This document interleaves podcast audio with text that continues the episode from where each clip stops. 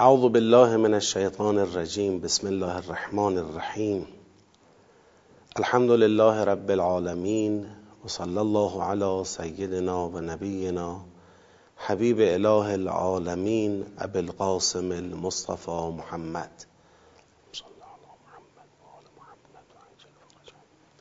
وعلى آله الطيبين الطاهرين ولعنة الله على أعدائهم أجمعين. من الان الى قیام یوم الدین. سلام عرض می‌کنم خدمت شما قرآن آموزان گرامی متدبران عزیز و ارجمند. و خدا رو شکر می‌کنیم که توفیق عطا فرموده در پیشگاه مقدس کلام نورانی او حاضریم. آرزو می‌کنیم که توفیق فهم قرآن هم به ما داده بشه و بالاتر از اون الله شایستگی عمل به آموزه های نورانی قرآن کریم رو پیدا کنیم. در حال تدبر در سوره مبارکه فستات همون سوره بقره هستیم. و آخرین سیاقی که در جلسات قبلی مشخص و جمعبندی شد سیاق مربوط به تعریف بر بود. اگر یادتون باشه آیه شریفه لیس البر ان تولوا وجوهکم قبل المشرق و المغرب آیه 177 رو گفتیم خودش به تنهایی یک سیاقه و با این عنوان جمعبندیش کردیم. تعریف بر در اصول اعتقادی و ارکان رفتاری. در مقابل جریانات انحرافی تعریف بر مبتنی بر کتمان. چندین سیاق قبل از این اشاراتی بود به انواع کتمان.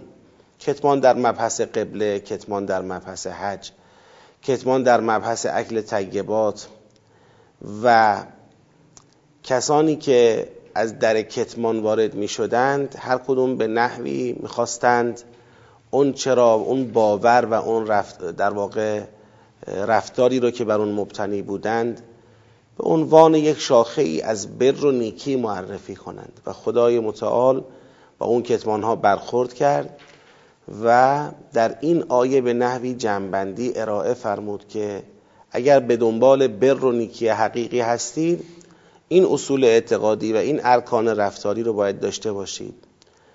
پیروی از جریانات انحرافی هر روز به یک بهانه ای از یکی از اصول دینی دست کشیدن اینها نشانه بر و نیکی نیست. توضیحش هم این بود برخی با کاسه داغتر از آش شدن و کتمان حقایق دین در صدد نشان دادن نوعی از بر ادعایی. بر همون نیکی دیگه بر ادعایی هستند.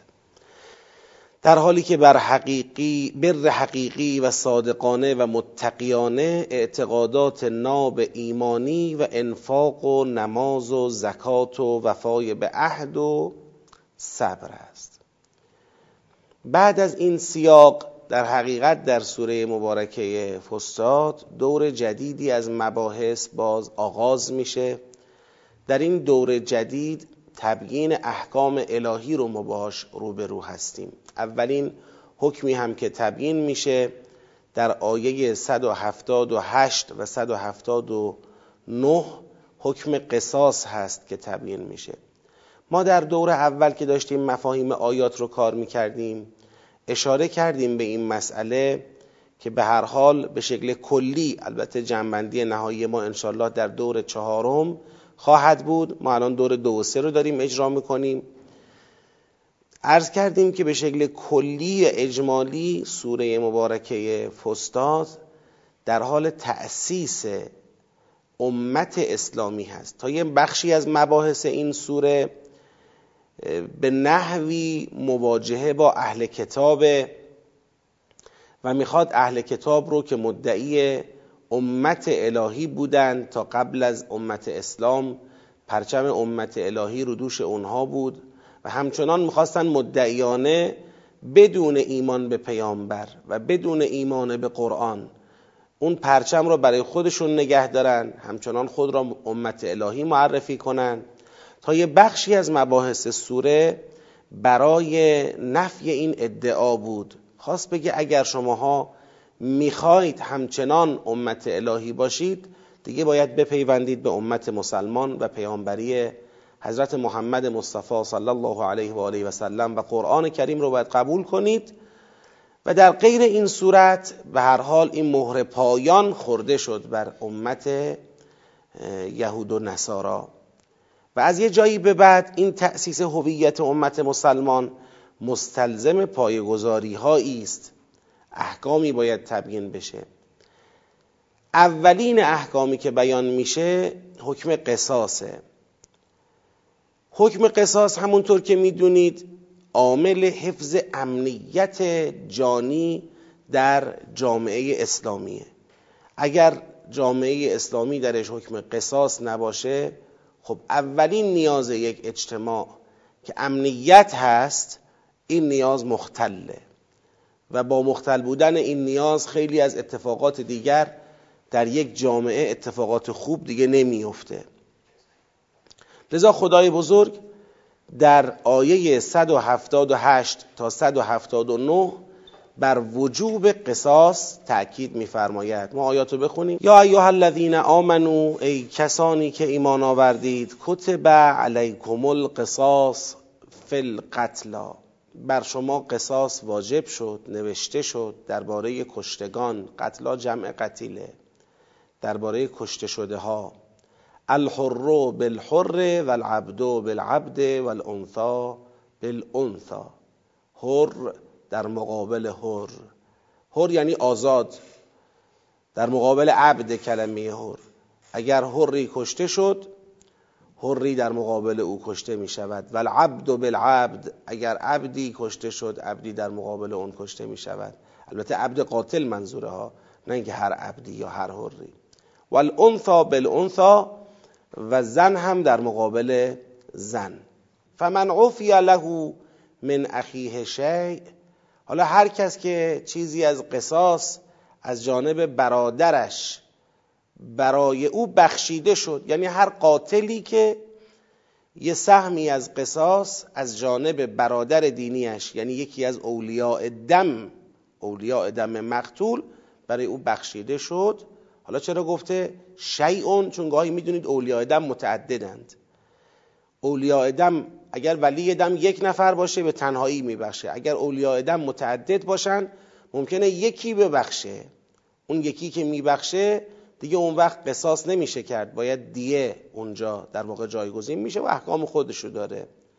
فمن عفی له من اخیه شیئون هر کس که از جانب برادر دینیش چیزی از قصاص برای او بخشیده شد فتباع بالمعروف. اینم باید به معروف و به نحو شایسته و شناخته شده این مسئله رو دنبال بکنه. یعنی چه کار کنه؟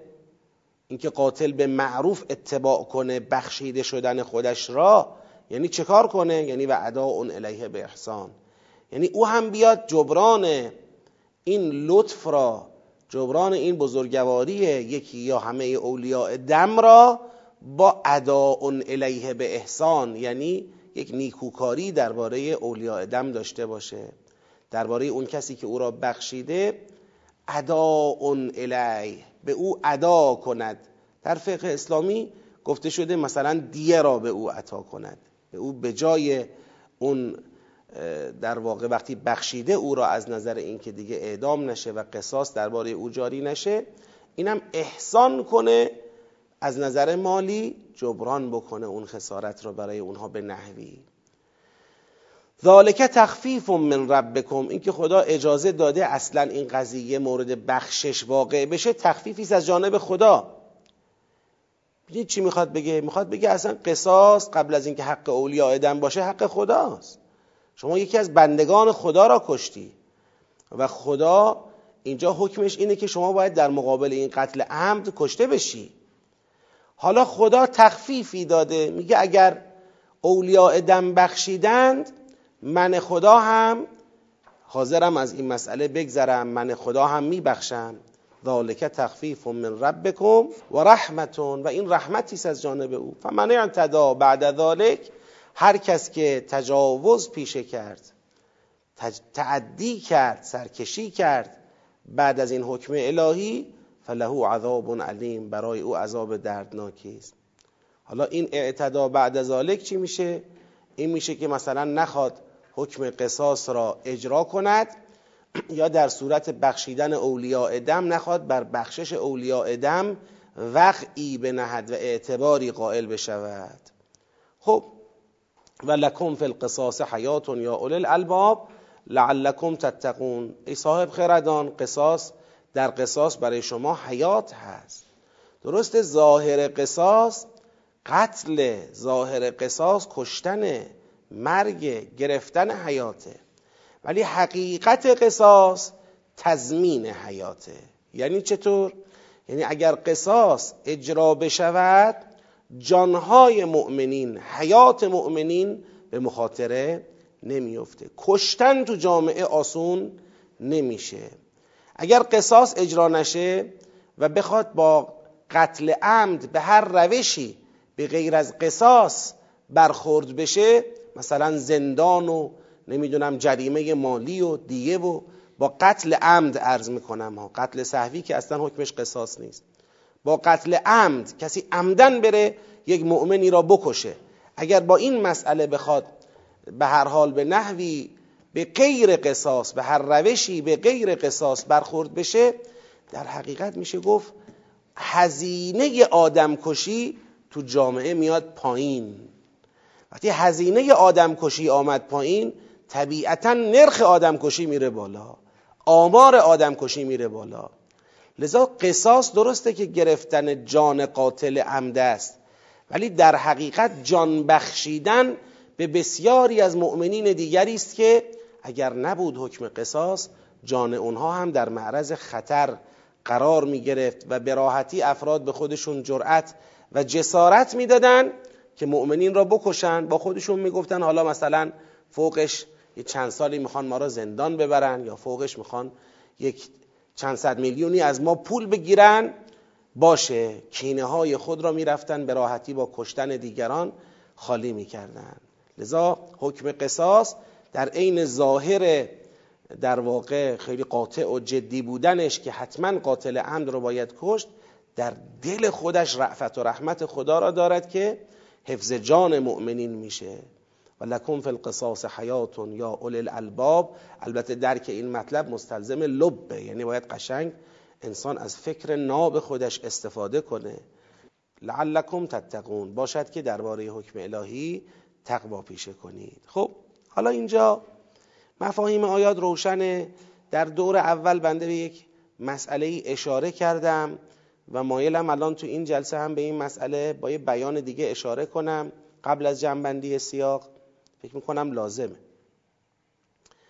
در تعبیر الحر بالحر والعبد بالعبد والانثى بالانثى اون مقداری که ظاهر کلام قاطعانه بر اون دلالت داره اینه که اگر حری یعنی انسانی که عبد نیست آزاد. انسان حری انسان حری را کشت. این آدم قاتلی که خودش حر است در مقابل حری که کشته کشته می شود. اگر عبدی عبدی را کشت در مقابل عبدی که کشته کشته می شود.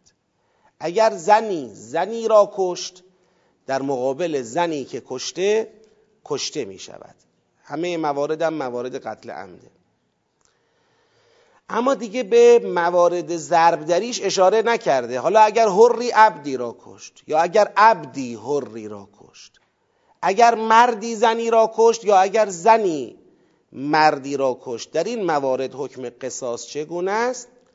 آیه به منطوق خودش به این موارد اشاره نکرده. و شما می‌دونید در قرآن کریم در سوره مبارکه ماعده اونجا خدا میفرماید ما برای اهل کتاب نوشتیم در تورات که ان النفس به نفس جان در مقابل جان. حالا بین اون آیه و این آیه هم در تفاسیر صحبت شده که آیا این آیه نسخ اون آیه است یا اینکه نه این آیه مفسر اون آیه است؟ که خب مفسرین مفسرینی که به هر حال نگاه اجتهادی دارن گفتن این آیه مفسره. در حقیقت دارد ان النفس به نفس را تفسیر می‌کنه. که ان النفس به نفس این نیستش که در تمام موارد قصاص بخواد اجرا بشه. حر بالحر عبد بالعبد انسا بالانسا. و الا ممکنه در موارد ضربدری حکم فرق کنه. مثلا اگر حری عبدی را کشت خب حر حر رو در مقابل عبد می‌کشن یا نمی‌کشن؟ اگر مردی زنی را کشت مرد رو در مقابل زن می‌کشن یا نمی‌کشن؟ اینا در احکام بحث شده. منم فعلا در صدد تبیین احکام فقهی اینجا نیستم. اما می‌خوام یه نکته ای رو برای اهل تحقیق عرض بکنم.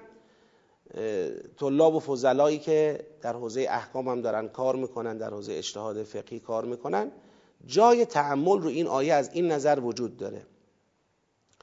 گاهی اوقات اینطور نگاه شده که خدا اگر هر و عبد و انثا را از هم تفکیک فرموده از این باب تفکیک کرده که ارزش دیه عبد با هر و ارزش دیه زن با مرد اینا ارزش دیهشون برابر نیست.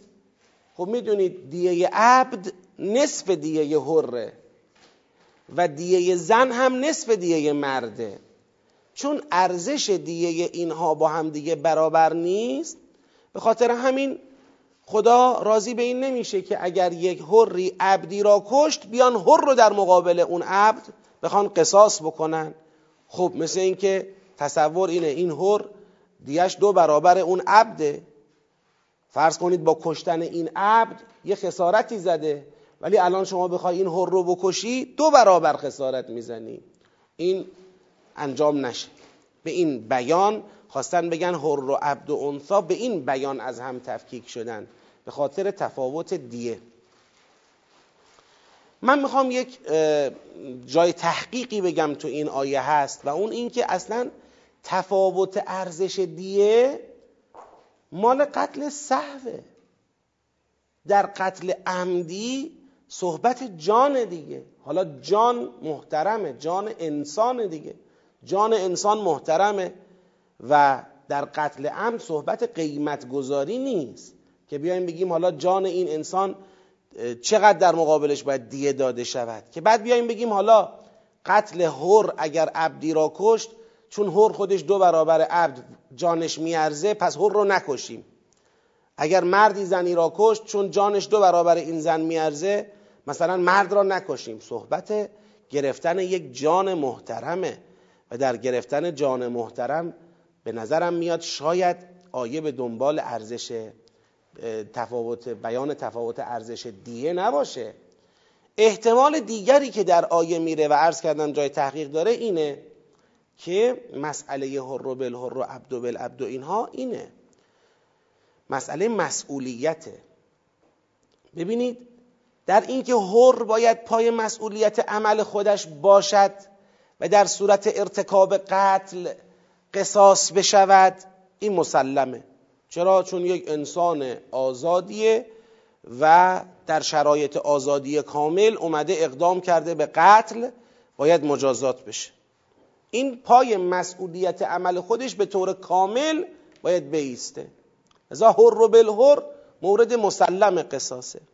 اما یه سوال آیا عبد هم میشه گفت مسئول در قبال عمل کردش به اندازه هر حالا بالاخره عبد شرایط زیستش با شرایط هور کاملا متفاوته. بالاخره در بنده هرچه باشه تحت فرمانه ممکنه حالا کسی به او دستور داده برو این کارو بکن. ممکنه در شرایط سخت اقدام به همچین اقدامی کرده. به هر حال عبد شاید نشه گفت مسئولیت عمل همونطور که هر مسئولیت عمل خود را کامل دارد عبد هم دارد. بخواد بگه نه عبد هم مسئول عمل خودشه اگر مرتکب قتل شد ولو اگر عبدی را بکشه باید قصاص بشه.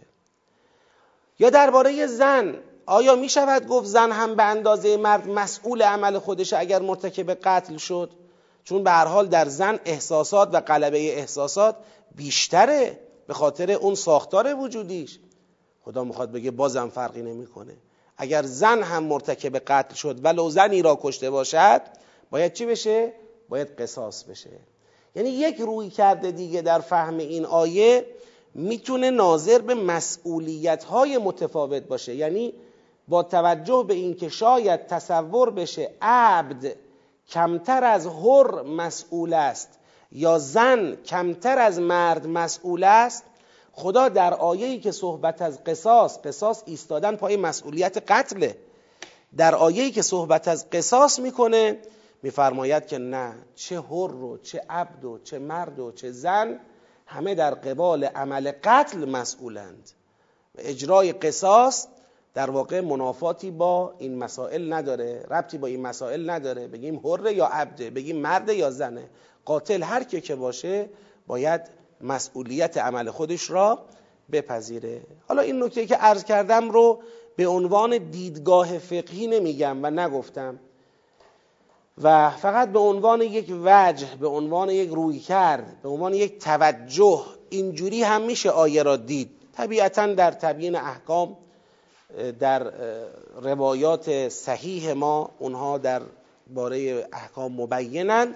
منتها در حوزه احکام مربوط به دماع جایی که پای خون و جان در میانه طبیعتا این مقدار باید سختگیرتر باشیم.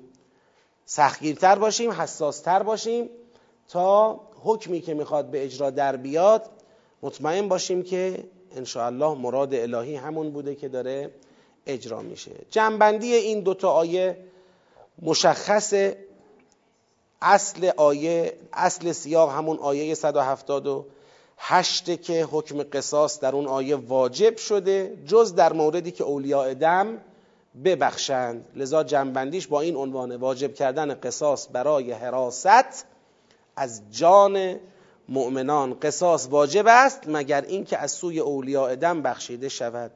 و حکم قصاص برای تأمین جانی مؤمنان است. لکن فی القصاص حیاتون یا اول الالباب صلواتی ختم بفرمایید. اللهم صل علی محمد و آل بله به این نکته هم که فرمودند اشاره کنم. نکته صحیحی هست. قصاص در عین اینکه کشتن قاتلی است که به عمد قتل مرتکب شده شاید بشود گفت جنبه حیات بودنش که میفرماید لکن فی القصاص حیات در اینه که جلوی قتلهای فلعی و دست جمعی را بگیره. چرا که در اون زمانی که هنوز حکم قصاص نبود و یا اجرا نمی‌شد وقتی کسی کسی را میکشت یه وقت می‌بینید اولیاء دم میومدن برای جبران این قتل و برای پاسخ به این قتل می‌رفتن حمله می‌کردند و تعداد بیشتری را میکشتند که جواب این قتل رو بدن. و در حقیقت به جای اینکه یک نفر در مقابل یک نفر کشته بشه چندین نفر در مقابل یک نفر کشته می‌شدند باز اگه اونا می‌خواستن جواب بدن باز تعداد بیشتری از این ور میکشتند و می‌بینید چه کشت و کشتاری راه میافتاد سر یک خون ریختن. قصاص آمد جلوی این کشت و کشتار را گرفت گفت یک نفر در مقابل یک نفر.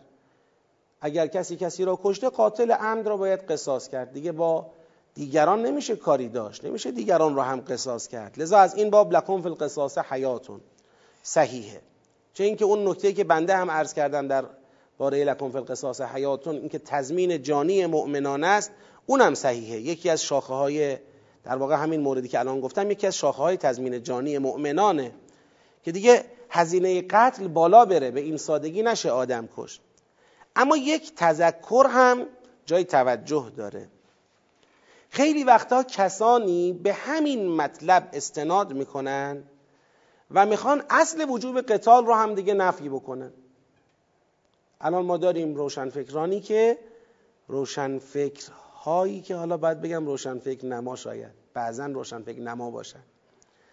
میگن که آقا قرآن اگر گفته یک نفر در مقابل یک نفر بکشید مال اون وقتی بوده که چند نفر را در مقابل یک نفر میکشتن.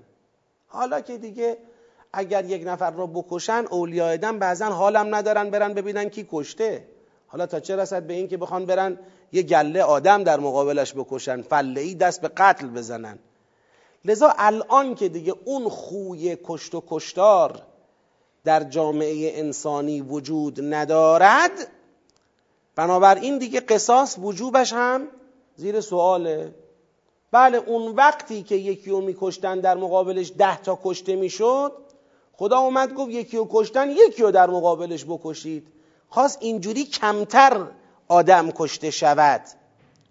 حالا که دیگه از این خبران نیست. حالا که دیگه اگه کسی کسی رو بکشه اون خوی, خوی و عادات قبیله سابق که همدیگر رو بکشند و حمله کنند و بخوان جواب این خون را با ریختن خونهای متعدد بدن که وجود نداره. پس گویا مثل که به نظر اونا منات و ملاکی که باعث وجوب قتال بوده در صدر اسلام اون منات و ملاک دیگه الان وجود ندارد. پس قصاص واجب نیست. من می‌خوام بگم این فهم از آیه اشتباهه. بله اگر خدا در آیه تصریح می‌کرد به این که بیاید یک نفر را بکشید تا مبادا جمعیت بیشتری کشته شوند. ما می‌گفتیم این مناته یعنی از نظر خدا علت تامه حکم قصاص این است که در مقابل یک نفر دو نفر کشته نشه. بیشتر از یک نفر کشته نشه. اون وقت شاید می‌شد بحث کرد. هنوزم نمی‌شد به قاطعیت حکم داد که پس امروز که چند نفر کشته نمی‌شوند قصاص واجب نیست. ولی می‌شد روش بحث کرد. اما وقتی خدا میفرماید لکم فی القصاص حیاتون یا اول الالباب این جنبه های متعددی داره. یکیش اینه که در مقابل یک قاتل افراد بیشتری کشته نشوند در مقابل یک قتل. اما دومیش هم اینه که هزینه قتل تو جامعه کم نباشه هزینه قتل عمد. خب آدم ها وقتی که می‌خوان مرتکب قتل بشن چی باعث قتله؟ یه حقدی یه کینه یه ناراحتی یه غضبی بر اونها غلبه می‌کنه و تصمیم به قتل می‌گیرن اقدام به قتل می‌کنن. اگر این آدم بدونه بابا در مقابل کشتن کسی جانش رو از دست میده این یک عامل بازدارنده بسیار جدی برای دست برداشتن از قتله. عامل بازدارنده است. یعنی درست خیلی ها امروز قتلی مرتکب نشدند. اما اگر قصاص نباشه راحتتر مرتکب میشن. 15 سال می‌خوان ما رو زندان ببرن دیگه. حالا زندان رو تحمل می‌کنم. یه وقتی انقدر کینه ممکنه در وجود یک انسانی بالا گرفته انقدر غضبش زیاد شده که با خودش دیگه به اون زندانه میگه اون زندانه رو تحمل می‌کنم. باد آباد.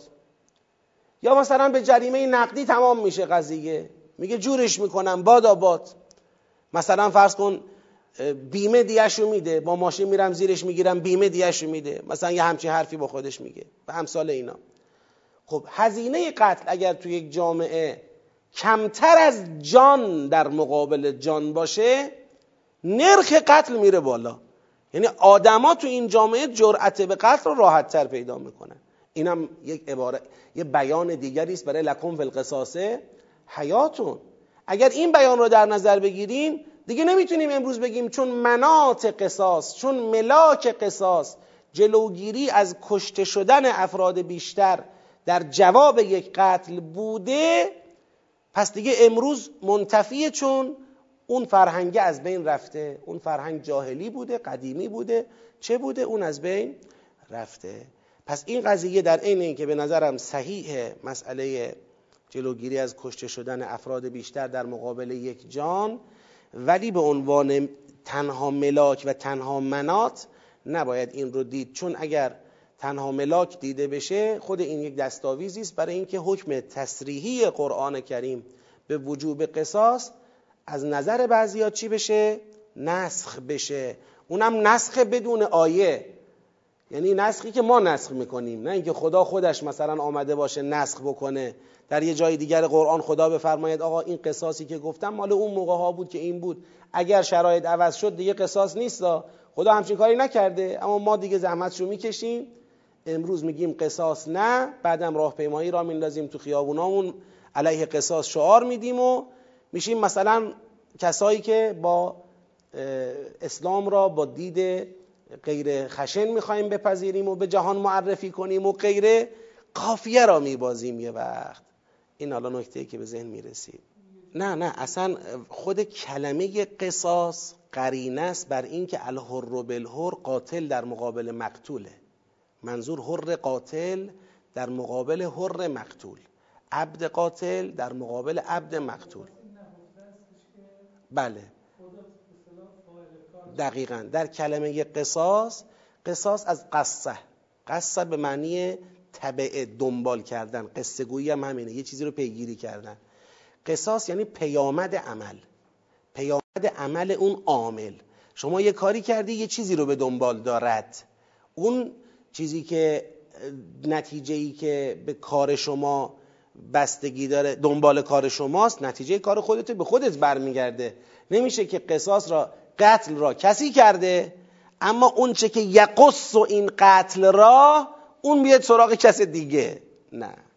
به خاطر خود کلمه قصاص این منتفی میشه. گذشته از اینکه اگر تو ذات قصاص هم این نبود چون می‌دونیم خدا حکم احکام الهی عادلانه است و خدا برای تبیین احکام راضی به ظلم به کسی نمیشه بنابراین مطمئن بودیم که حر غیر قاتل را در مقابل حر مقتول نمی‌کشند. حر قاتل را می‌کشند. خب اما سیاق بعدی آیه 180 تا 182 سیاق سی. اولا بگم چرا 180 را ما جدا کردیم به عنوان یک سیاق و بعدم بخونیم معنی کنیم و جنبندی کنیم. از این نظر که اینجا بحث یا یعنی تعبیر یا ایها الذین آمنو تکرار نشده.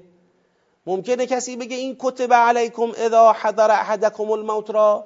باید وصلش کنیم به بحث قصاص. به خصوص که قصاص کسی را در مقابل قتلی که انجام داده کشتن دیگه. آدمی را که می‌خوان بکشن در شرف چی قرار می‌گیره؟ در شرف مرگ قرار می‌گیره و از او می‌پرسن که آقا وصیتی نداری؟ یعنی می‌تونیم با توجه به نبود یا ایها الذین آمنو حالا آقا یا ایها الذین آمنو مگه همیشه باید باشه سیاق جدا بشه؟ نه. ولی اگه نگاه کنید درست تو کتبه بعدی باز یا ایها الذین آمنو آمده. یعنی قبل از این کتبه یک کتبه داریم. یا ایها الذین آمنو دارد. بعد از این کتبه هم یک کتبه دیگر داریم. اونم یا ایها الذین آمنو دارد. همین اسلوب یا ایها الذین آمنو اول کتبه ها نشون میده که گویا هر بار که خدا می‌خواسته یک حکمی را واجب کنه در این سیاق؟ یه بار می‌گفته یا ایها الذین آمنو. خب اینجا نگفته. این که اینجا نگفته به ذهن میآورد که بگیم این بحث وصیت از ملحقات بحث چیه؟ قصاصه. دیگه اینو سیاق مستقل نبینیم. بعد اون چه این رو تقویت می‌کنه چیه؟ اونم اینه که بالاخره وقتی کسی رو می‌خوان قصاص کنن در شرف مرگ قرار می‌گیره. و کسی که در شرف مرگ قرار می‌گیره ازش وصیت می‌پرسن. یعنی یکی از بارزترین جاهایی که آدم باید وصیت کنه و ازش بپرسی وصیتی داری یا نداری اون وقتیه که می‌دونه الان قرار کشته بشه. حالا خیلی وقت آدما نمی‌دونن کی می‌خوان بمیرن اما کسی که می‌خوان ببرن اعدام بکنن بالاخره تمام شواهد و قرائن میگه که این تا چند دقیقه دیگه کشته خواهد شد پس آقا وصیتی داری بگو. و مرسوم هم هست که کسی رو می‌خوان قصاص کنن از او وصیت می‌پرسند و بالاخره حرفاشو میشنون. این مسائل میگه این جزء سیاق قبله. اما من می‌خوام بگم این مقدار از ارتباط مفهومی که ذکر شد یک مناسبت فقط. یعنی یه تناسب بین این حکم با حکم قبلی است. و الا این حکم اختصاصی به مورد اخذ وصیت از قاتلی که داریم قصاصش می‌کنیم بگید ندارد. این حکم عامه. کتب علیکم اذا حضر احدکم الموت. نمی‌خواد بگه در صورتی که کسی را کشته باشد و بخواهند قصاصش بکنن. هر کسی که فکر کرد دیگه مرگش رسیده واجب وصیت کنه. حالا خواه آدم کشته می‌خوان قصاصش کنن. خواه آدم نکشته الان در بستر احتضار قرار گرفته. و دیگه زن غالب داره به این که از این به سر بر نمیخیزه خواهد مرد. یا مثلا می‌خواد به یک کارزاری وارد بشه که احتمال کشته شدن در اونجا خیلی بالاست. میگن آقا شما تخریبچی هستید و باید برید اونجا را اون خط آزاد بکنید. احتمال برگشت یک درصده دیگه شهادتینتون رو بگید و برید. یا بالاخره خیلی وقتا ممکنه انسان در شرف علم به مرگ برای انسان حاصل بشه بدون اینکه آدمی کشته باشه. پس بنابراین چون این قضیه اختصاص به قصاص ندارد اولا و چون کلمه کتبه به عنوان اینکه تأسیس یک حکم جدید اولش داریم ثانیا ما ترجیح دادیم که بگیم این سیاق جدیده. هرچند که حالا به خاطر نبود یا ایها الذین آمنو بله این سیاق یه شدت اتصالی با سیاق قبلی داره. ما در دور بعدی این رو بررسی خواهیم کرد. این سیاق در عرض سیاق قبلی چندان رخنمایی نمی‌کنه. یعنی ما در تحلیل های بالادستی سوره که می‌خوایم سیر سوره را بررسی کنیم میگیم قصاص بعد میریم میگیم روزه. از روی وصیت به مناسبت اینکه این آقا به تناسب بحث قصاص آمده اینجا ممکنه ما تو اون تحلیل های بالادستی عبور کنیم. از ملحقات سیاق قبل بودن را قبول می‌کنیم ولی در چهره یک سیاق مستقل یک حکم مستقل را اول ببینیم بعد انشاءالله در دور بعدی توضیح میدیم که این جایگاهش تو سوره چگونه خواهد بود. کاملا صحیحه. کاملا. یکی از بر ارتباطاتی که بین تعبیر وسیعت با بحث قصاص قبلیش قابل تصور و تصدیق هست همینه که خب حالا فردی رو آدمی کشته می‌خوان قصاصش بکنن. آیا معناش اینه که دیگه او هیچ حق و حقوقی هیچ ارزش و اعتبار و احترامی دیگه نداره؟ خب نه اینطور نیست. الان او رو هم که می‌خوان قصاص بکنن این حق را دارد که وصیت کند و وصیت او هم بر کسی که وصیت میپذیرد وصیه او عمل به وصیتش واجبه حق تغییر هم نداره. باید به وصیت او عمل بشه. بله این یکی از ارتباطات بین این سیاق با سیاق قبلیه که بازم من میگم ارتباط سیاق با سیاقه. ما در دور بعد بررسی می‌کنیم. ارتباطات دیگر هم متصوره. مثل اینکه سیاق قبلی بالاخره حکم قصاص از چه بابی قصاص واجب شده؟ فلسفه حقیقی وجوب قصاص چیه؟ احترام جان مؤمنینه. خدا نمی‌خواد یک جانی که به ناحق گرفته شد این پاسخش داده نشود. شما به ناحق جان گرفتی و جوابشو بدی. جان مؤمنین محترمه. بحث وصیت هم همینو می‌خواد بگه. می‌خواد بگه جان مؤمن محترمه. وقتی می‌خواد جان او از او گرفته بشه به او حق وصیت داده میشه تا نحوه ای از بقا برای او تصور بشه. خدا برای بقاء جان مؤمن ارزش قائله. حالا اگر یه وقتی کسی را جانش را گرفتن جوابش رو با قصاص میده. کسی می‌خواد الان جانش گرفته شود به او حق وصیت میده. اینا نشون میده که ارزش جان مؤمنین نزد خدا بالاست. و اون نکته ای که بنده عرض کردم هم هست. همین قاتل را که می‌خوان قصاص بکنن بالاخره در شرف مرگ قرار می‌گیره و از او وصیت خواسته میشه. اینا تو حوزه دور چهارم. ما در تدبر چهار دور میریم. یه دور مفاهیم آیات یه دور میریم تشخیص سیاق ها یک دور جنبندی یک دور هم ارتباط سیاق ها رو بررسی می‌کنیم و به جنبندی کل سوره می‌رسیم. دور دوم و سوم الان تلفیقی داریم یعنی منظور هم سیاق و تشخیص میدیم و هم جنبندی می‌کنیم. بازم خیلی ممنونم. خب فرمود که وقتی که مرگ یکی از شما حاضر شد حالا به هر دلیل به هر دلیل به خاطر اینکه می‌خوان قصاصش کنن یا به دلایل دیگر. ان ترک خیرن اگر از او خیری باقی ماند خیری ما ترک میگن دیگه. چیزی ترک کرد. یه چیزی ازش باقی موند.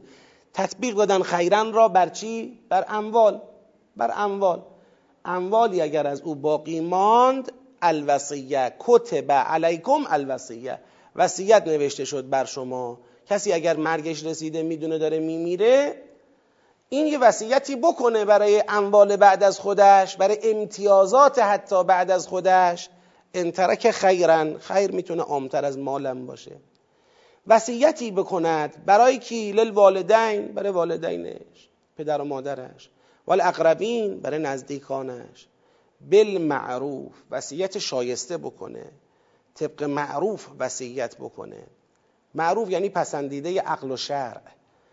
حقا علی المتقین. این حقی است بر عهده متقین.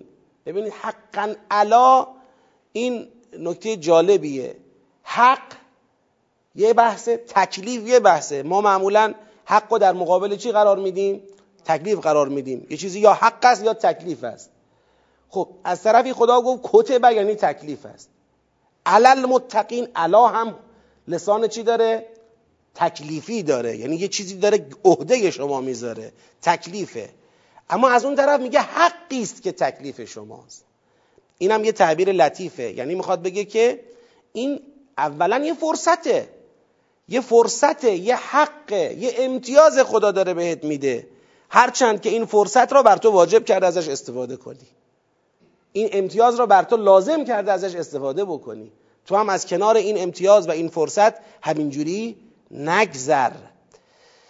فمن بدله بعد ما سمعه. حالا اگر کسی وصیت در واقع شخصی را پذیرفت در واقع وسیع شخصی شد.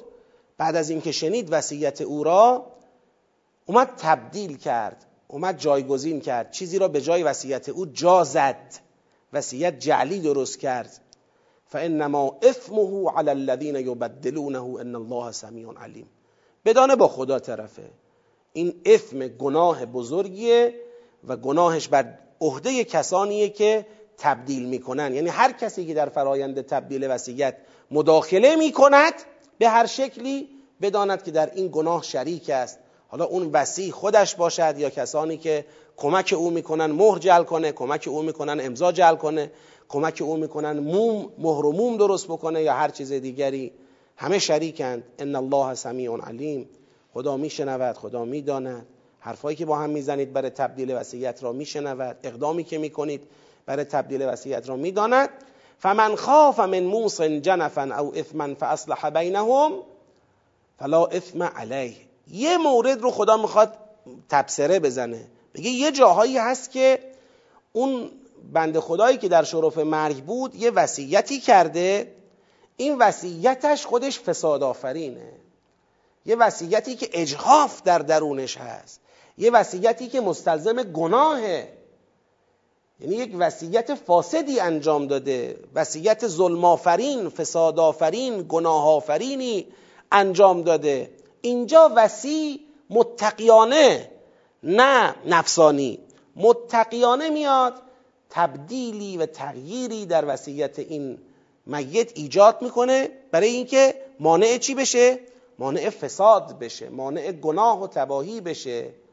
اگر خوف وسی از موسی موسی یعنی وصیت کننده اگر از موسی خوف دارد که اجرای وصیتش موجب جنف یعنی ظلم یعنی اجهاف و اثم یا گناه بشود فاصلح بینهم.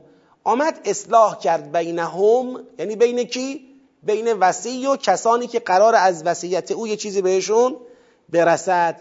اومد گفت آقا وصیت اینه. ولکن این وصیت قابل اجرا نیست چون توش ظلمه. حالا ایشون توجه نداشته خدا بیامرزتش. توجه نداشته. یا به هر حال این وصیت عادلانه نیست این وصیت مستلزم گناهه. اومد اصلاح کرد بین اون میت و بین اون کسانی که قراره به وصیت او چیزی از او ببرن والدین و اقربین. بین اینها یک صلحی برقرار کرد. ولو به لازمه این باشد که از وصیت یه جاهایی چی شد؟ خارج شد فلا اثم علیه. خدا میگه این من اسمش نمی‌ذارم. تبدیل که بعد مستلزم گناه و مسئولیت برای اونا بر او گناهی نیست. بر چون این شخصی این آدمیه که معلوم حواسش جمعه. ان الله غفور رحیم. ان الله غفور رحیم. یعنی به هر حال اینجا مستلزم مغفرت خدا هست. هرچه باشد هم داره یه تغییری ایجاد میشه که ای بسا مد نظر اون میتی که الان دیگه در این دنیا نیست و دستش کوتاهه؟ نبود. ولی چه کنیم دیگه؟ جز این راهی نیست که بیایم جلوی فساد و گناهی را که می‌خواد وصیت او ایجاد کنه بگیریم. جانم. ببینید الان قبل از اینکه به سوال حاج امیری جواب بدیم که عدم رعایت عدالت بین وراس مستاق جنف هست یا نیست در وصیت قبل از این مطلب بگذارید به این نکته اشاره کنیم. اصلا این آیه نسبتش با آیات ارث چیه؟ این بحث شده در تفاسیر و در اینا که خب خیلی ها گفتن آیات ارث. دیگه این آیه رو نسخ کردن. این آیه مال وقتی بود که هنوز احکام ارث نیامده بود و اموال میت طبق وصیت خودش چه می‌شد؟ تقسیم می‌شد. خودش میومد میگه حالا مثلا این باغو بدید به فلان پسر این خونه مال فلان دختر این ماشین مال فلانی باشه و مغازه مال اون باشه پولام مال اون باشه و یه تقسیمی می‌کرد. حالا سعی می‌کرد هر کس رو به اون چه مستحقش هست برساند. حالا ممکن بود به یکی زیاد بده به یکی کم بده به یکی اصلا نخواد چیزی بده و گناهی اینجا شکل بگیره به خاطر اینکه به هر حال یه کسی کاملا دستش خالی میموند و به یکی بیش از حد می‌رسید و این چیزا. لذا گفتن اصلا وجوب وصیت برای ماترک مال وقتی بوده که هنوز احکام ارث نیامده بود. الان که احکام ارث آمده دیگه وجوب وصیت چی آقا؟ منتفیه. لذا وصیت دیگه الان در اسلام چی؟ مستحبه. یعنی شما خوبه که وصیت کنی. اون وصیت هم فقط تو سلس مالت نافذه. یعنی الان مستحب است که میه کسی که در شرف مرگ است برای یک سوم مالش وصیت کند. دو سوم مال او حتما باید طبق قانون ارث تقسیم بشه. یک سوم مالش را خودش می‌تونه وصیت کنه. می‌تونه بگه مثلا این مالم رو از این اموالی که دارم اینقدر بدید به فلانی ها از فامیلا ذکر بکنه یا در امورات خیر مصرف بکنید و غیره. این وصیت در سلس مال که نافذه اونم مستحبه. اگه وصیت کرد کسی عمل باید بشه بهش. اگرم نکرد درباره کل اموالش طبق قانون ارث رفتار میشه. خب سوای این که حالا این جریان سلس مال و نافذ بودن وصیت در سلس مال و اینها رو ما قبول داریم و درست است و آیات ارث سر جای خودش و بحث نفوذ وصیت در سلس مال سر جای خودش و اینا. ولی من در دور اول به این نکته اشاره کردم. باز هم اینجا لازم به اشاره می‌بینم چون سوال شد. اون چیه؟ اون اینه که فکر می‌کنم بشه همچنان از وجوب وصیت دفاع کرد و همچنان بشه وجوب وصیت در کل مال رو هم پذیرفت. منتها بدون اینکه قانون ارث بخواد نقض بشه. با رعایت قانون ارث در کل مال باز میشه وصیت داشت. توضیح دادیم صورتش چیه. ببینید یه بار صحبت از فقط ارزش ریالی امواله.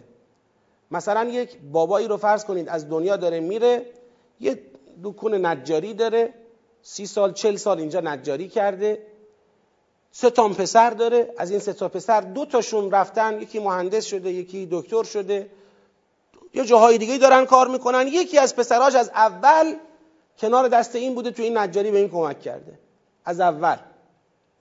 این مغازه مال این باباست. جزئی از اموال این باباست. حالا بابا با خودش میگه الان ما چشممو که ببندم میان این مغازه رو میفروشن مثل بقیه اموال من میگن طبق قانون ارث چیکار کنیم؟ تقسیم کنیم. من وصیت می‌کنم آقا این مغازه این مغازه رو تو سهم این پسرم ببینید. این وصیت در سلس مالم نیست آقا میگم شما که می‌خواید اموال رو بفروشید تقسیم کنید. بالاخره این پسر من انقدرش می‌رسه این انقدری که به این پسر ما می‌رسه از این مغازه بیشتره. یعنی این مغازه رو می‌تونیم جزء سهمی ببینیم که باید به این چی داده بشه؟ این پسر داده بشه. آقا اینو بذارید این برداره.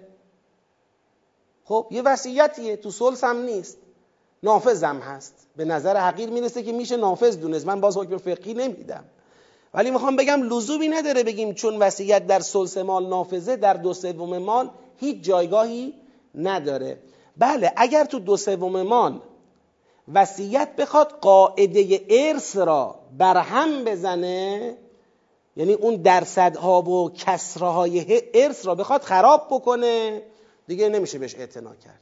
مثلا میاد میگه این مغازه رو بدید به پسرم میریم حساب می‌کنیم می‌بینیم این مغازه دو برابر سهم واقعی این پسره. خب نمیشه. یا باید بالاخره پول بقیهش رو بده خودش بخره یا بالاخره باید اجازه بده بفروشیم سهم براس رو بدیم.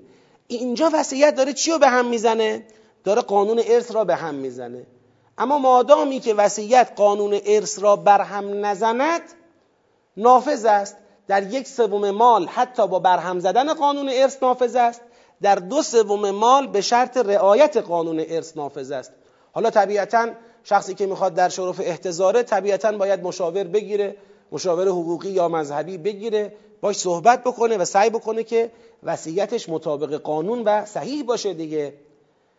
ولی اگر اینم نبود و من خواف من موسن جنفن او اثمن پیش میاد. حالا اون یه وصیتی کرده با قانون ارث نمی‌خونه فرمایش شما. با قانون ارث نمی‌خونه. خب بله دیگه نافذ نیست. برای دو سوم اموالش وصیت کرده آقا دو سوم اموال منو یا کل اموال منو بدید بیمارستان بسازن. بدید مدرسه بسازن. آقا تو نمی‌تونی راجع به کلش این حرفو بزنی. راجع به یک سومش می‌تونی. اینجا طبیعتا اون وسیع میاد جلو و اصلاح می‌کنه. سعی می‌کنه اون وارثین را نسبت به این جریان توجیه بکنه. اونا رو با همدیگه به صلح و آشتی برسونه و اموال را عادلانه تقسیم کنه. این که عرض می‌کنم از وجوبش همچنان میشه دفاع کرد. چون آیه خود آیه مقیده. مقیده به اذا حضر احدکم الموت ممکنه یه کسی مرگش ناگهانی می‌رسه. خب این دیگه معافه از اینکه وصیتی کرده باشه. طبق قانون ارث رفتار می‌کنن و اینا. اما خدا می‌خواد حالا حداقل بگیم در حد استحباب ای بسا کتبه ازش وجود برداشت بشه. می‌خواد بگه آقا اگر می‌دونی داری میمیری دست به قلم شو. خب بابا تو از این حقت استفاده کن. تو می‌تونی یه تدبیری بکنی که بعد از تو اموال تو به بهترین وجهی تقسیم بشه. طبق قانون ارث اصلا. ولی درست معلوم باشه چی به کی داده بشه و اون یک سومی دیگر چگونه هزینه بشه و غیره. استفاده کن از فرصتت دیگه. این به نظرم همچنان قابل دفاع یعنی اصلا ما نیازی به تصور نسخ در این آیه نداریم. بله قرائن خوبیه. فقط با این نکته ممکنه یک مثلا ای بشه دربارش داشت. اونم اینی که متقین وقتی میفرماید می‌تونه به یه عنوانی شامل قاتل هم بشه. اونم این که قاتل توبه می‌کنه یه وقت. یعنی قتل مرتکب شده ولی توبه هم کرده. توبه او هم در درگاه الهی پذیرفته شده. باید هم قصاص بشه و با قصاص هم دیگه صاف میره بهشت. یعنی مثل اینکه یه حق رو گردنش داشت اونم این بود که جانی را به ناحق گرفته باید جانش رو بده. بعدش هم مورد مغفرت کامل الهی واقع بشه. لذا تصور این که عنوان متقی در یه شرایطی حتی بر قاتل صدق کند چون در داخل جامعه ایمانی هستیم این تصور سر جاشه.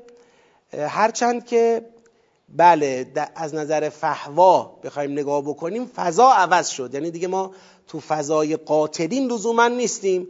اگر می‌خواست فقط راجع به قاتلین حرف بزنه دیگه نمیفرمود حقا علی المتقین یعنی قاتلین المتقین مثلا. این جور در نمی اومد یعنی یک عدم تناسبی بود. خب پس چی شد جنبندی واجب کردن وصیت برای کسی که در شرف مرگ است؟ وصیت برای کسی که در شرف مرگ است واجب است و باید به وصیت عمل شود مگر در صورت گناه و اجهاف. گناه و اجهاف باشه امکان تبدیل هست در غیر این صورت نه.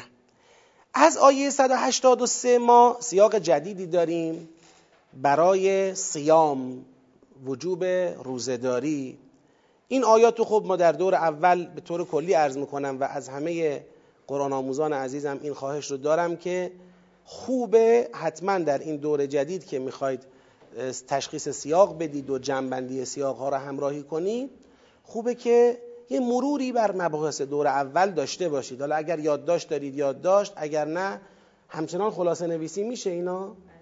خلاصه هایی که در کانال ها عرضه میشه بله؟ مباحثه میشه. اونها را مرور بکنید که احیانا ما شاید نتونیم در این دور به همه جزئیات دوباره بپردازیم یه وقتای تکرار لازم میاد. یا ایها الذین آمنوا کتب علیکم الصیام کما کتب علی الذین من قبلکم لعلکم تتقون. ایاما معدودات. ای کسانی که ایمان آوردید روزداری بر شما واجب شد. همونطور که بر کسانی که قبل شما بودن واجب شد. باشد که تقوا پیشه کنید. این روزداری در ایام شمرده شده ای بر شما واجب شده. حالا که بعدا توضیح میده این ایام معدودات شهر رمضانه دیگه ماه رمضان. حالا یه نکته ای من اینجا بگم. نمی‌دونم دور اول اصلا بهش پرداختم یا نه ولی خوبه بهش توجه کنیم. خیلی ها اینطوری تعبیر می‌کنن از این آیه. کتب علیکم الصیام لعلکم تتقون.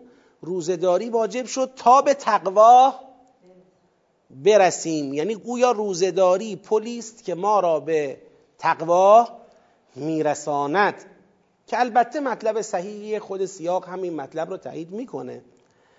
اما قبل از اینکه روزداری بخواد ما را به تقوا برسانه خودش زایده تقواست.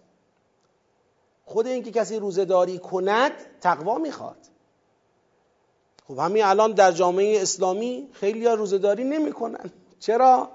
تقوای لازم را برای روزداری ندارن. اینکه انسان بپذیره به اختیار خودش یه ساعاتی از شبانه روز را نه چیزی بنوشد نه چیزی بخورد و نه از لذات مادی استفاده های خاصی را که خدا حرام کرده در این ساعت داشته باشد خود این پذیرش اختیاری به رعایت احکامی در اکل و شرب و جماع و مسائل دیگر خود این که تقوا می‌خواد کار هر کسی نیست. لعلکم تتقون قبل از اینکه بخواد نشون بده روزه پل تقواست میگه امیدوارم درباره روزه تقوا پیشه کنید. یعنی خدا اظهار امیدواری می‌کند که متقیانه ماها روزه بگیریم. که اگر متقیانه روزه گرفتیم حالا یک آثار تربیتی داره که تو این سیاق بهش اشاره می شود. اینم عطف به اون جریان تقوا. یعنی صرفا تقوا رو ما به عنوان پلی برای روزه را پلی برای تقوا صرفا نبینیم بلکه خود روزه تقوا می‌خواد. میفرماد فمن کان منکم مریضا او علی سفر. حالا کسی مریض بود یا سفر بود فعدت من ایام اخر. از اون ایام معدودات می‌تونه یه اون روزایی رو که مریض بوده روزه نگیره یا روزایی رو که بر سفر بوده روزه نگیره عده از روزهای دیگر را جایگزین کنه به غیر اون ایام معدودات. تو ماه رمضان سفری بوده یا بیمار شده روزه نتونسته بگیره باشه. انشالله بعد از ماه رمضان جبران می‌کنه اون روزهایی رو که بیمار بوده اون روزهایی رو که مریض بوده. چقدر خدا حکیم و چقدر خدا مهربانه. و علی الذین یطیقونه کسایی که طاقت گرفتن روزه ندارن. سفر نیست بیمار هم نیست طاقت ندارد. بر اینها چی؟ فدیتون طعام و مسکین. اینها فدیه بدن. اینا یه چیزی به جای روزه انجام بدن. یه کاری به جای روزه. فدیه یعنی عوض. یه عوضی اونا داشته باشن. اون عوض چیه؟ اون عوض طعام و مسکین. به ازای اون یه روزی که نتونست روزه بگیره یه مسکینی رو سیر بکنه. به یه مسکینی غذا بده. این عوض روزه که نتونست بگیره طاقتش را نداشت. حالا در این که تفسیر علی الذین یطیقونه چیه؟ خب دیگه اینو فقه متکفله که آقا مثلا اونهایی که خیلی پیر ناتوانن یعنی در پیری به جای رسیدن که ناتوانن یا شرایط جسمیشون شرایط ناتوانیه. یعنی اصلا توانمندی لازم رو به روزه بیمار نیست بگیم بیماره. اما توانش رو نداره. اگر بخواد روزه بگیره واقعا براش مشکلات جدی به وجود میاد. در معرض خطر قرار می‌گیره. خطر جانی قرار می‌گیره. اینا. خب خدا خودش آگاه دیگه. احکام رو در فقه بیان کردن. تشخیصش هم بر عهده کیه؟ مکلف دیگه. حالا مکلف تشخیص میده واقعا مستاق علی الذین یطیقونه هست یا نیست. من یک اظهار تعجب کوچیکی اینجا می‌خوام داشته باشم بازم به عنوان موضوع تحقیق باشه تو فقه. ما همین ماه رمضان گذشته یه بنده خدایی تماس گرفت با ما از فکر کنم اشتباه نکنم نروژ بود سوئیس بود کجا بود. می‌گفت من ما اینجا خانواده هستیم مسلمان و خیلی هم پایبند و مقید و یه دخترکی داریم. این به سن بلوغ رسیده نه سالشه. ولی جسمش رو نگاه کنی در حد پنج ساله ها شش ساله هاست. یعنی خیلی ضعیفه. اصلا توان تحمل گرفتن روزه را نداره. اینجام روزا طولانیه. شب کوتاه سوئد. سوئد بود فکر می‌کنم. آره. گفت اینجام روزا طولانیه. شب کوتاه. ما مثلا 21 ساعت این بچه 20 ساعت 21 ساعت باید روزه باشه. مثلا طاقتش نیست. از طرفی هم تو مدرسه های اینجا هم برای بچه ها تغذیه میارن بچه ها باید هم تغذیه رو بخورن.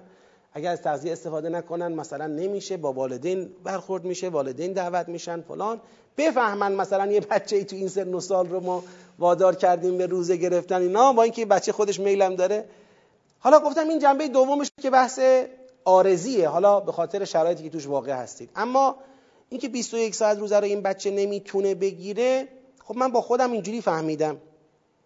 گفتم اینم یه مستاق علی الذین یطیقونه است حتما لازم نیست طرف فرت پیر فرتوت باشد که نتواند روزه بگیره. یه وقت جسم ضعیف و نحیفی داره تو همون اوان کودکی توان روزه طولانی مدت رو نداره. خب باید یه تعداد روزای دیگه ای رو بعدا جایگزین کنه یا در اگر هیچ وقت نتونست این کار رو انجام بده فدیه داده بشه اینا.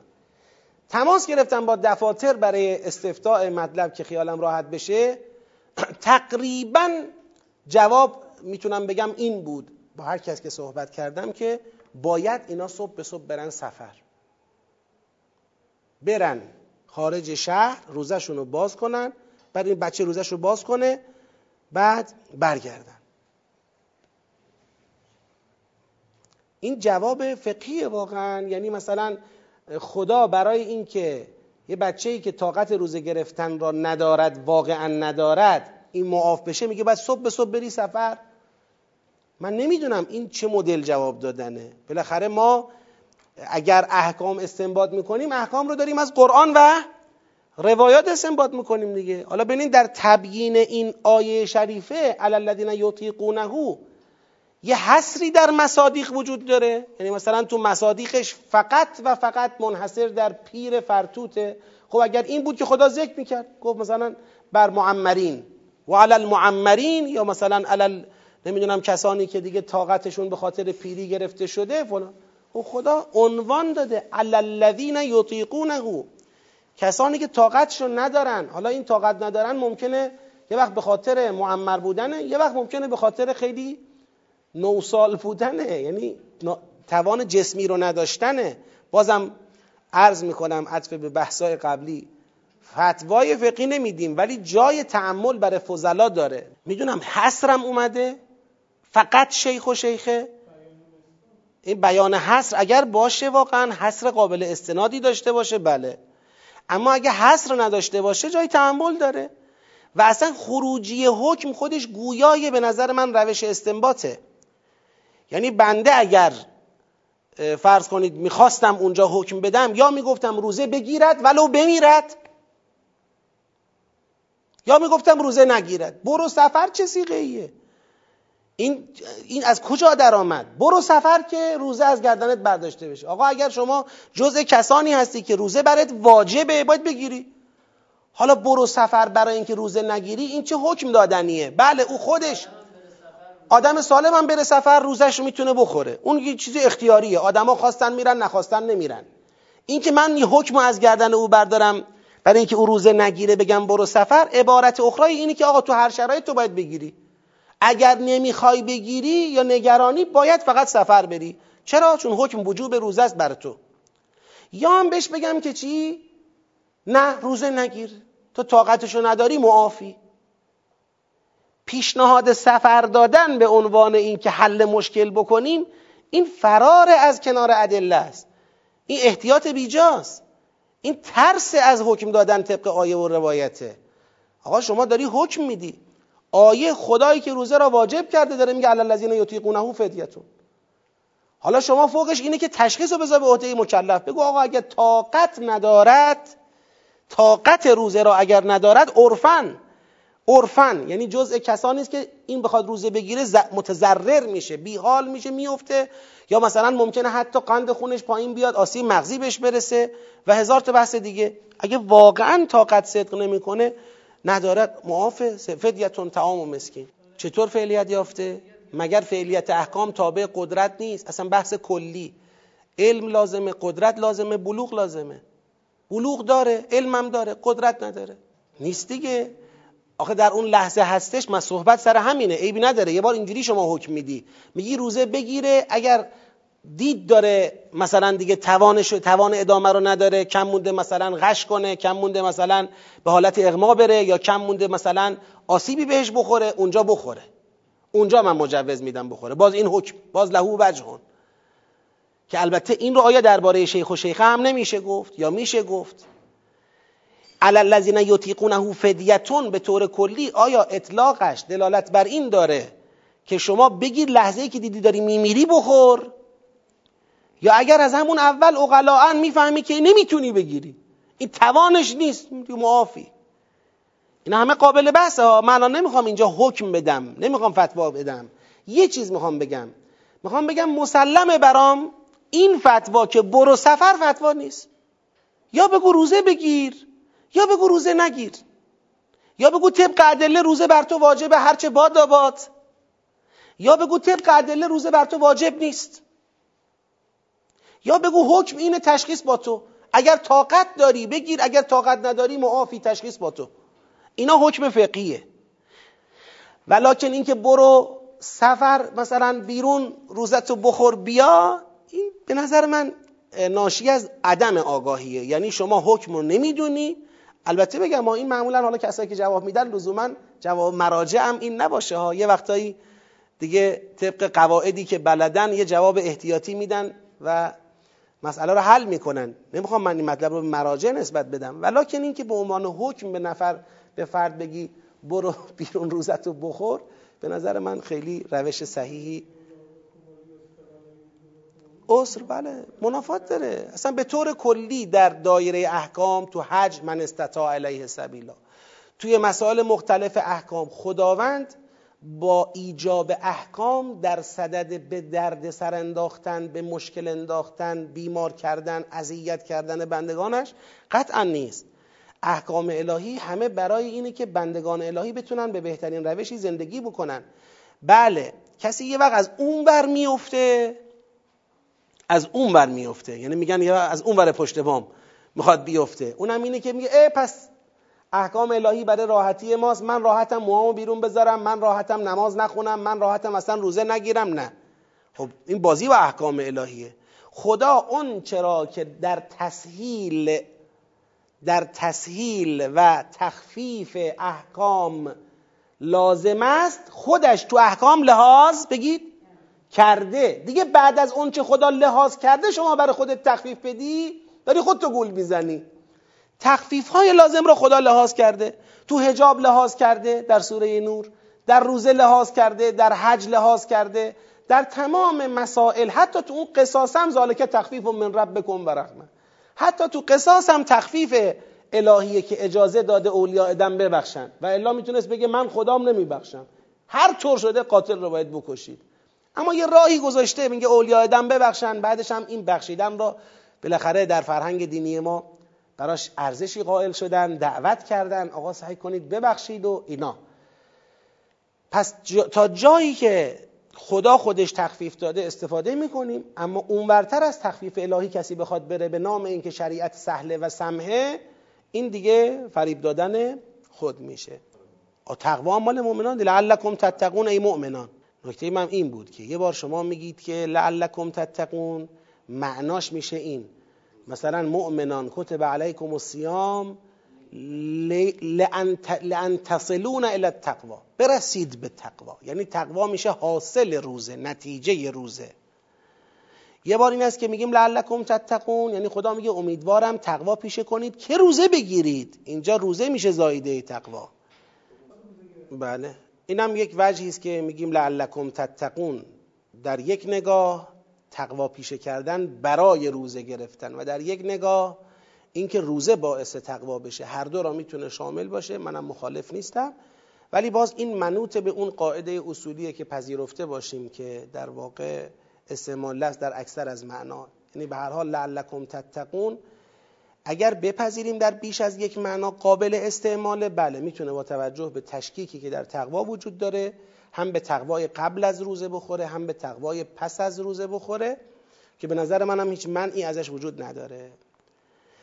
ولی چون معمولا معروف شده کتب علیکم الصیام لعلکم تتقون فقط این جنبش تو ذهن همه هست که ما روزه بگیریم که به تقوا برسیم. من می‌خوام اینو بگم که آیه این رو هم دارد که شما تقوا پیشه بکن تا روزه بگیری. خود روزه گرفتن زایده تقواست. خیلی تو همین روزه گرفتن تقوای لازم را به خرج نمیدن. فمن تطوع خیرا فهو خیر له. خدا می‌خواد بگه من روزه را واجب کردم ولی هر کس توعن بپذیرد. با میل با رغبت. اینجوری نباشه که احو دوباره ماه رمضان داره میاد. ماه رمضان شد. باز روزه می‌خوایم بگیریم. با یک اکراه نباشه. تطوع خیرا طوع یعنی قبول با رغبت. هر کس این خیر را با رغبت قبول کند فهو خیر له. این براش بهتره. بهتر از اینه که احساس کراهت و جبر بخواد تو این مسئله بکنه. بدونه که این قضیه برای او سازنده است به این جنبش توجه کنه. و ان تصومو خیر لکم. اینکه روزه بگیرید برای خودتون بهتره. این استدلال فمن تطوع خیرنه. وقتی یه چیزی خیرش قراره به خودت برسه چرا باید در قبول اون کراهت داشته باشی؟ یه بار هست یه تکلیفی را متوجه کسی می‌کنن که خیری برای او نداره جز انجام تکلیف. به جز اینکه این تکلیف انجام شد. و الا خیری برای من نداره. اما یه بار تکلیفی را متوجه کسی می‌کنن که انجام اون تکلیف خیر برای او دارد. نفعش به خود او می‌رسه. درست تکلیفه ولی آقا بپذیر دیگه. به جان باید بخری. این میشه فمن تطوع خیرا فهو خیر له و ان تصوموا خیر لکم ان کنتم تعلمون.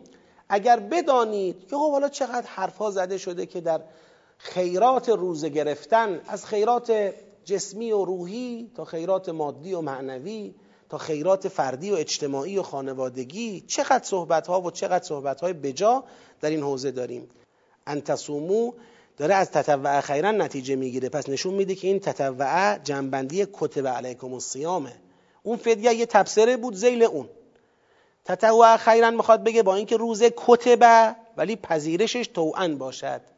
چرا حالا توعن بپذیرم یه چیزی را که نخوردن و نیاشامیدن و اینا را توعن بپذیرم؟ چون خیر لکن چون خیرش به خودت می‌رسه.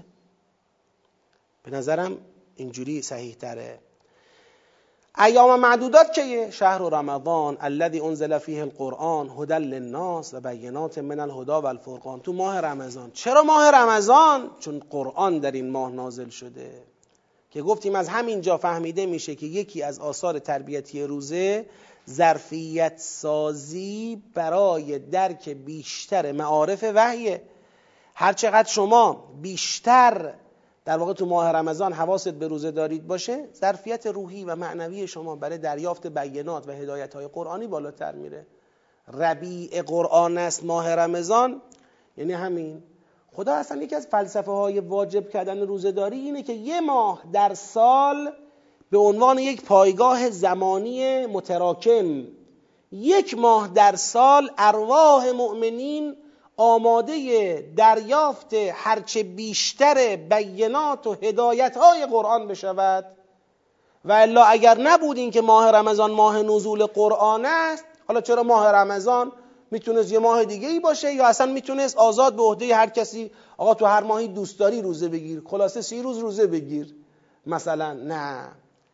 ماه رمضان خصوصیت داره و خصوصیتش الذی انزل فیه القرآن. هدى للناس و بینات من الهدى و الفرقان. لذا کسی که روزه داری کند یک ماه رمضان اما ارتباطش رو با قرآن تقویت نکنه این دستش از یکی از مهمترین بهره های روزه خالی مونده. روزه داری فلسفهش اینه که یکی از فلسفه هاش اینه که تو ظرف وجودت آماده دریافت معارف بشه. اینم خیلی روشنه ها. خب آدم وقتی که مثلا خورد و خوراکش رو توی ساعاتی محدود می‌کنه. این محدود کردن خورد و خوراک و محدود کردن تمتعات مادی این لطافت روح را بالاتر می‌بره. روح را برای درک و برای پذیرش قویتر می‌کنه. چون هر چقدر روح تعلقش به ماده کمتر بشه انسان تعلقش به ماده کمتر بشه روحش آزادتر میشه. برای همین خیلی هایی که مثلا از نظر روحی دچار عدم استقرار میشن اصلا هر لحظه انگار روحش می‌خواد از تنش بیرون بره داریم اینجور آدمایی دیگه. به اونها گفته میشه آقا برو تو یه مقدار گوشت بخور. مثلا یه خورده جسمت جنبه جسم رو تقویت کن که روح رو بیشتر بتونه نگه داره اصلا. یه وقتایی اینطوریه. حالا شاید بعضیا بدونن نکته ای که دارم میگم خب لذا در ماه رمضان این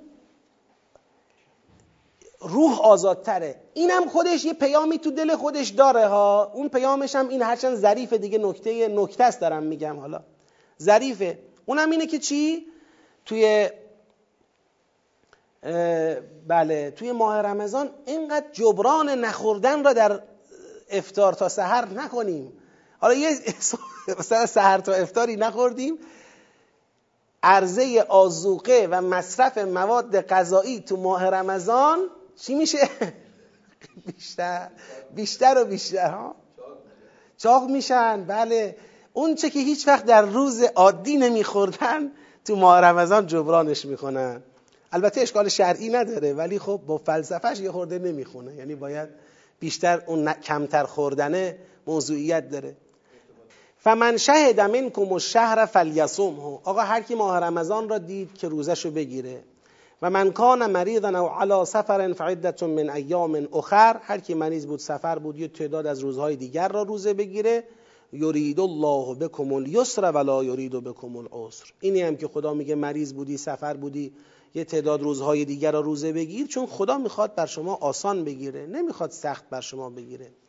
خب حالا که خدا می‌خواد آسون بگیره کلا بگه مریض بودی بی خیال دیگه. چرا؟ جایگزین می‌کنه روزهای دیگر. میگه ولی تکمل العده.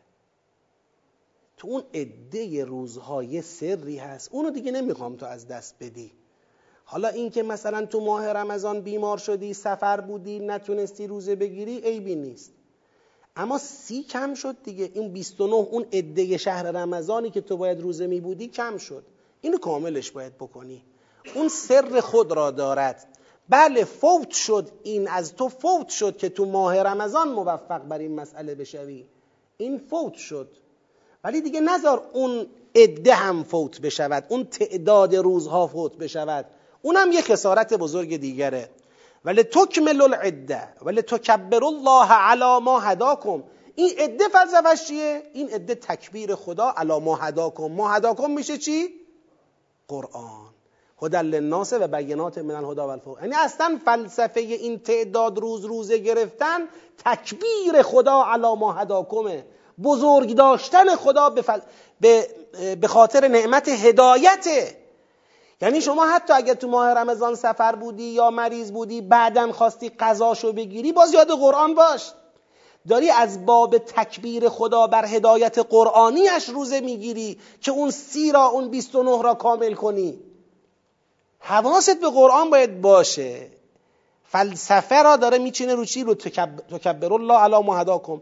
و لعلکم تشکرون.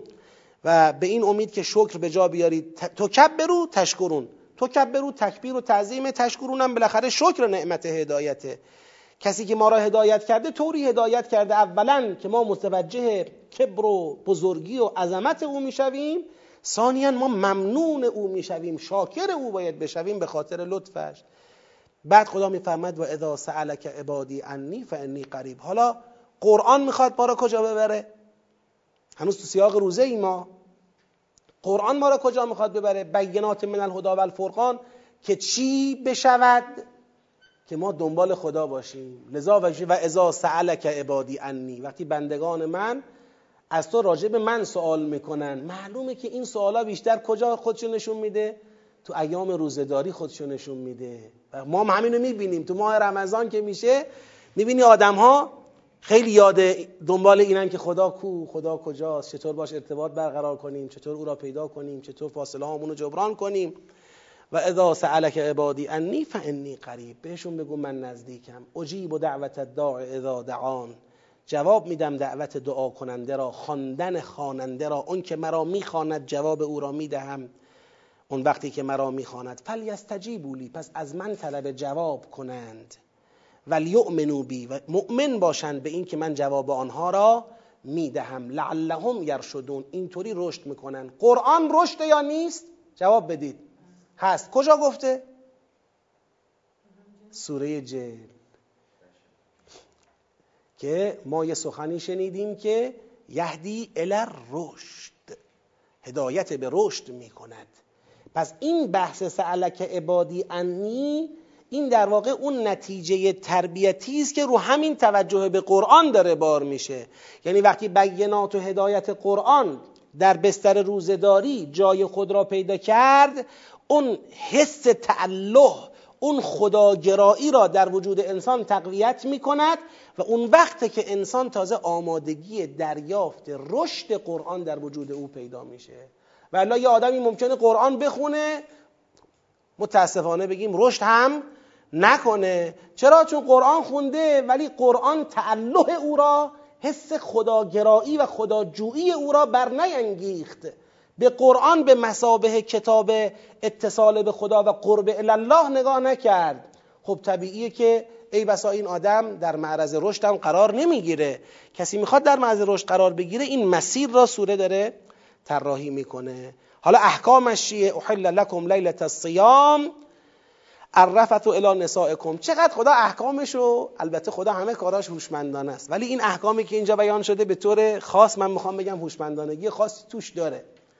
به جای اینکه بگه در شب روزداری در طول روزداری بر شما نزدیکی با زنانتان حرام است میگه در شبش حلال است. به جای اینکه بگه در طول روزداری نخورید و نیاشامید میگه تو این فاصله بخورید و بیاشامید. یعنی اون جنبه که کی حلال است و کی بخورید و بیاشامید را میگه. نمیاد مثل ماها. ما وقتی میگیم روزداری چیست؟ روزداری نخوردن و نیاشامیدن در یک ساعاتی از طول روز است. روزداری چیست؟ روزداری نزدیک نشدن به همسران در یک ساعاتی از طول روز است. خدا بگه خدا روزداری چیست؟ میگه روزداری خوردن و آشامیدن از این ساعت تا این ساعت است. و آزادی رابطه با همسران از این ساعت تا این ساعت است. یعنی اون نیمه پر رو نگاه می‌کنه. میگه آقا من کلا که ممنوع نکردم. احل لکم لیلت الصیام الرفث الی نسائکم. هن لباس لکم و انتم لباس لهن. اونا لباس شما شما لباس اونایید. بالاخره خدا می‌داند که اگر بخواد استفاده از این لباس را در ماه رمضان بر شما حرام بکند به شکل مطلق حتی شب ماه رمضان هم مجاز نباشه می‌دونه آبروهاتون میره. علم الله انکم کنتم تختانون انفسکم. می‌دونه که به خودتون خیانت می‌کنید. بالاخره مفتزه میشید. خوب نیست. فتاب علیکم. لذا خدا برگشت بر شما. یعنی حکم اولیه این بود که تو شبم حلال نباشد. اما برای اینکه ضعف شماها را می‌دانست تخفیف داد به شماها. و عفا عنکم و بخشید. اصلا ناراحتم نمیشه. حالا بعضی از این آیه حتی استفاده استحباب کردن. حالا دیگه من اون کار ندارم. فالآن باشه روحن پس حالا که اینطوره می‌تونید در طول این ساعات مجاز با همسرانتون باشید.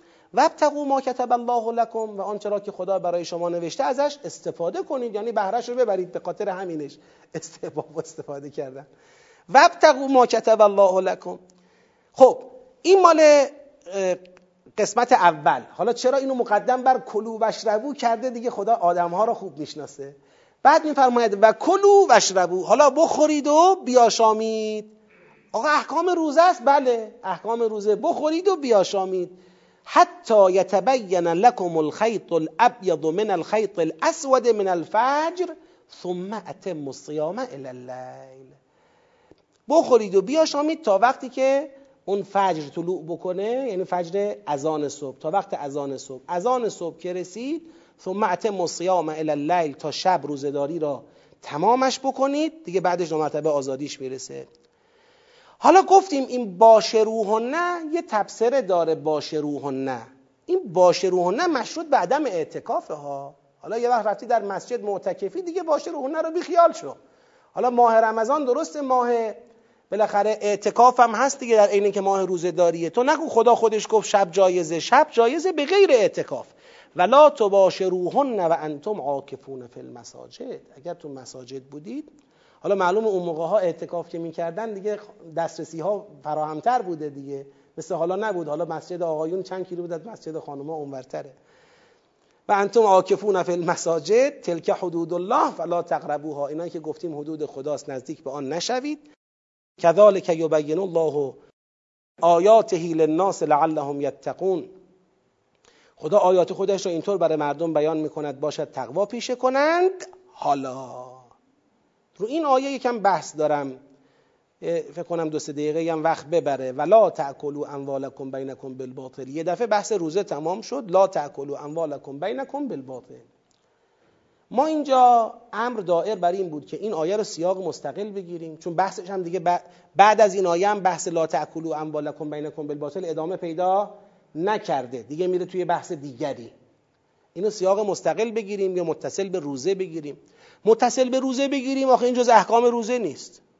یه بحثیه میگه آقا اموالتون رو بین خودتون به باطل نخورید و کلا شرعی هم برای خوردن اموال حرام درست نکنید تو دوبه ها الالحکام لتاکلوا فریقا من اموال الناس بالاسم. یعنی کلا شرعی هم درست نکنید برای اموال خوردن اموال حرام. فانتم تعلمون. خودتونم می‌دونید که کلا شرعی جای شرع نمی‌گیره. خودتونم می‌دونید این بالاخره تهش حرامه. ولی تو درستش می‌کنی و الا واقعش اینه که حرامه. این تک آیه رو باید چه می‌کردیم؟ بنده با توجه به نکاتی که عرض می‌کنم این تک آیه رو جزء این سیاق دیدم. اولا تو این سیاق من دیدم از اول تا الان روی کرده تربیتی ملحوظه. یعنی اینطوری نیست که سیاق صرفا سیاق بیان چی بوده؟ بیان احکام بوده. بلکه روی کرده تربیتی از اول مورد توجهه. اونجایی که فرمود هدل للناس و بینات من الهدا و الفرقان. اونجایی که فرمود اذا سألک عبادی انی فانی قریب اجیب دعوت الداع اذا دعان فلیستجیبوا لی ولیؤمنوا بی لعلهم یرشدون.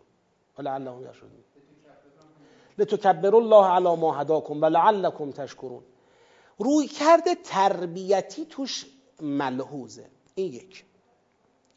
قرینه دوم این لا تأکلو یه تقابلی با اون کلو داره. یعنی آیه قبل گفت کلو وشربو اینجا داره میگه لا تأکلو. اون کلوی آیه قبل من می‌دونستم که اصلش در بیان احکام روزه چی بود؟ لا تأکلو بود. خدا به بیان کلو گفت. کلو که بگه لا تأکلو اند الصیام. کلو حتی یتبین لکم الخیط الابیض من الخیط الاسود من الفجر ثم اتم الصیام. یعنی حقیقت آیه قبلم یه لا تأکلو بود. بیان کلو داشت. و الا اصل مطلب این بود که لا تأکلو اند الصیام. خب پس این لا تأکلو با لا تأکلوی مستفاد از آیه قبل هماهنگ است. اولا. روی کرد تربیتی در سیاق ملحوظ است. ثانیا لذا ما می‌تونیم نتیجه بگیریم این هم اشاره به یکی از خروجی های تربیتی روزه است. به چه بیانی اون خروجی اجتماعیش؟ آقا خدایا گفتی من می‌خوام روزه داری کنید که ظرفیت دریافت قرآن در شما تقویت بشه که وقتی ظرفیت دریافت قرآن تقویت شد دنبال خدا بگردید. که دنبال خدا گشتید خدا جوابتون رو بده. رشد کنید. رشد کنید. حالا این رشدی که ما قراره بهش برسیم با روزه گرفتن و با رعایت احکام روزه این کجا خودشو می‌خواد نشون بده؟ این تبلور و تجسم تربیتی روزه تو متن جامعه ما کجاست؟ ترک حرام خوریه اگر ترک حرام خوری درست شد روزه درسته. روزه داره رو ریلش جلو میره. ولی اگه ترک حرام خوری نشد آقا این روزه لنگه. این روزه به مقصدش نرسیده. لذا لا تاکلوا اموالکم بینکم بالباطل و تدوا بها الی الحکام. مال حرام بین خود مال خودتون رو بین همدیگه به باطل نخورید. و به حاکمان شرع رشوه برای حلال کردن حرام ندهید. با اونا معامله نکنید. پول شویی به اصطلاح امروز نکنید. یه راهی درست بکنید واسه حلال کردن یک حرام اینقدرشو بدم به خیریه بقیهش حلال بشه؟ اینقدرشو بدم به حاکمان شهر بقیهشو حلال کنن برام؟ اینجوری کلا سر خودتون نذارید. اگر به این نتیجه تربیتی رسیدیم روزمون درسته. معلومه که پس ببینید چقدر تو قرآن رسوندن جامعه به این تراز تربیتی که تو یک جامعه اموال محفوظ باشه. حالا عطف کنید تو ذهنتون به قصاص. قصاص چی بود؟ حفظ جان. با قصاص حفظ جان مؤمنین بشود. حالا می‌خوایم حفظ اموال مؤمنین بشود. چه کار کنیم؟ خدا یه فرایندی تربیت کرده. حفظ اقتصاد جامعه اسلامی. سلامت اقتصاد جامعه اسلامی منوط به تثبیت فرهنگ روزداری در اون جامعه است. فرهنگ روزداری با فرایند تربیتیش روزداری که ظرفیت دریافت قرآن را تقویت بکنه. روزداری که وقتی دریافت قرآن به دنبالش ایجاد شد خداگرایی را تقویت کنه. خداگرایی وقتی تربیت شد رشد ایجاد میشه و اون رشد دل بریدن از تعلقات مادی تعلقاتی که ما را به حرام مبتلا می کرد که دیگه جامعه به لحاظ اقتصادی به سلامت برسه. یعنی در حقیقت تو همین فرایند امت سازی حفظ امنیت جانی مؤمنان حفظ امنیت مالی در جامعه ایمانی این داره دنبال میشه. منتها با یک عقبه فکری فرهنگی این نشون میده که حفظ امنیت همیشه جنبه سخت افزاری نداره. ما می‌خوایم اگر امنیت اقتصادی در جامعه اسلامی تعمین بشه فقط این نیستش که دست دزد رو بخوایم قطع کنیم. یا مثلا بخوایم با مختلسین و نمی‌دونم با دیگران برخورد قاطع بکنیم اونا جای خودش برخوردهای قضایی جای خودش. اما یک پیریزی فرهنگی می‌خواد. اون پیریزی فرهنگی اسلام برای سلامت اقتصادی همین جریان روزداری با این مسیری که درش تبیین شد. خب چه اتفاقی افتاد در این سیاق؟ اولا روزداری واجب شد. ثانیا احکامش بیان شد. که روزداری احکامش چیه؟ کیا باید روزه بگیریم؟ در چه صورتی معافیم از روزه گرفتن؟ و در طول روزداری چه چیزایی بر ما واجبه چه چیزایی بر ما حرامه؟ اون مقداری که قرآن متکفل بود اینا هم بیان شد. پس روزداری واجب شد. احکامش هم بیان شد. سومین روی کردی که در این سیاق داشتیم بیان فلسفه های تربیتی روزه بود. روزداری چیکار می‌کنه؟ یک ظرفیت سازی می‌کنه برای دریافت قرآن. دو بالفعل می‌کنه حس خداگرایی را دنبال خدا گشتن و تقرب الله را تقویت می‌کنه. سه سلامت اقتصادی ایجاد می‌کنه در جامعه اسلامی.